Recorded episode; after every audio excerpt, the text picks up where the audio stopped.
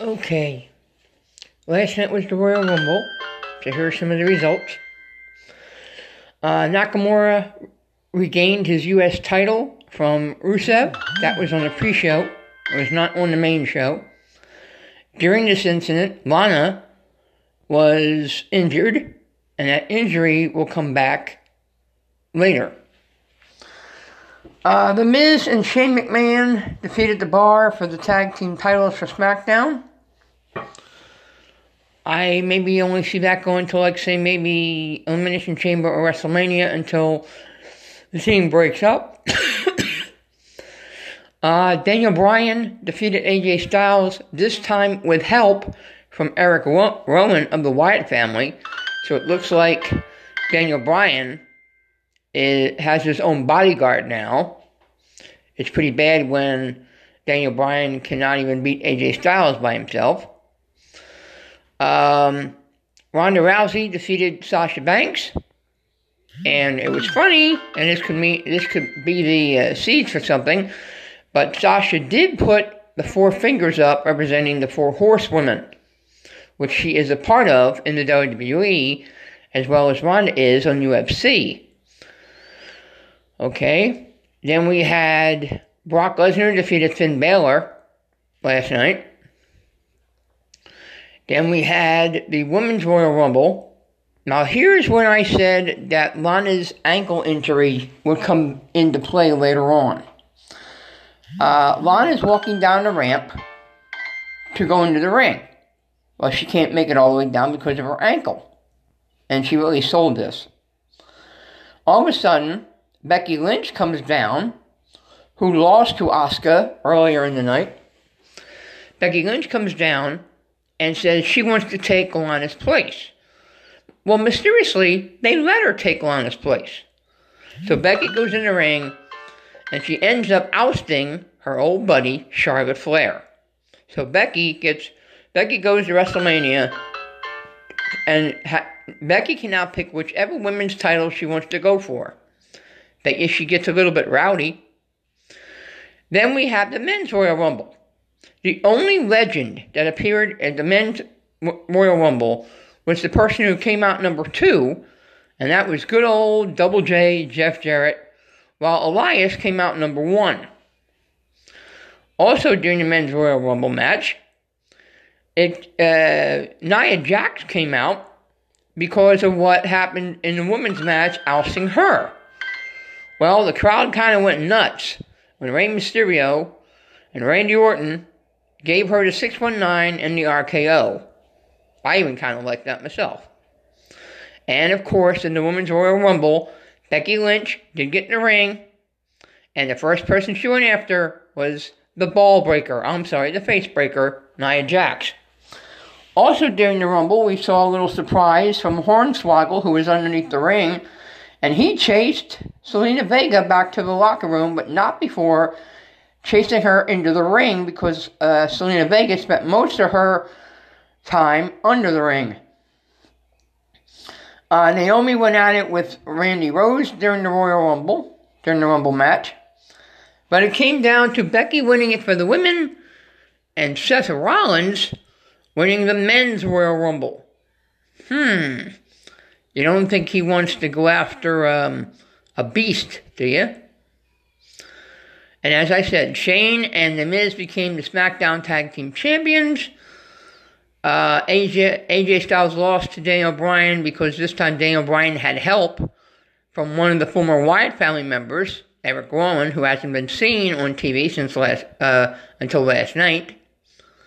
Looks like Daniel Bryan has become like, say, uh, I guess we could start calling Eric Eric Rowan Big Bubba Rogers. Now, what are we? What are, what is this to be called? The uh, uh, the beard team. You know, the the beard the B team. Also, supposedly, Chris Jericho has uh, taken shots at Brock Lesnar, and also put Ring of Honor and Impact Wrestling on notice about what AEW is going to do once it starts rolling. Behind the scenes, it's already active. The only problem is right now there is no TV deal, and without that, you have to do other things to uh, advertise the product. Hmm. also, um, let me see what else. Oh, yeah. Went to the Brody Cup on Friday night, which I didn't know you could actually see on the Fight Network for nine ninety nine. And Tommy Dreamer won the Brody tro- the Brody Cup trophy, which is now going to be a yearly occasion to pay tribute to Bruiser Brody. Stan Hansen was there. It was nice to see Stan. Abdullah the Butcher was there. It was nice to see Abby. J.J. Dillon was there. Uh, Brody's widow was there. And there was even a surprise appearance by the Sandman and former ECW legend, I guess you could say, C.W. Anderson, who wants his shot at the company's title. Although I wasn't sure what the company name was, and it was and it was filmed last night, and I found out later it was filmed to be appear on Fight on Fight TV. So if you want to see the Brody Cup, you go on Fight TV's app and you pay nine ninety nine, and you can see on TV what I saw in person. And hopefully, the next time they have it, it won't be on the second or third level of the building, especially if you've never been in the building before. now, I'm hoping that AEW does get a TV deal. If they get a TV deal on a network that I can watch, I don't mind watching it.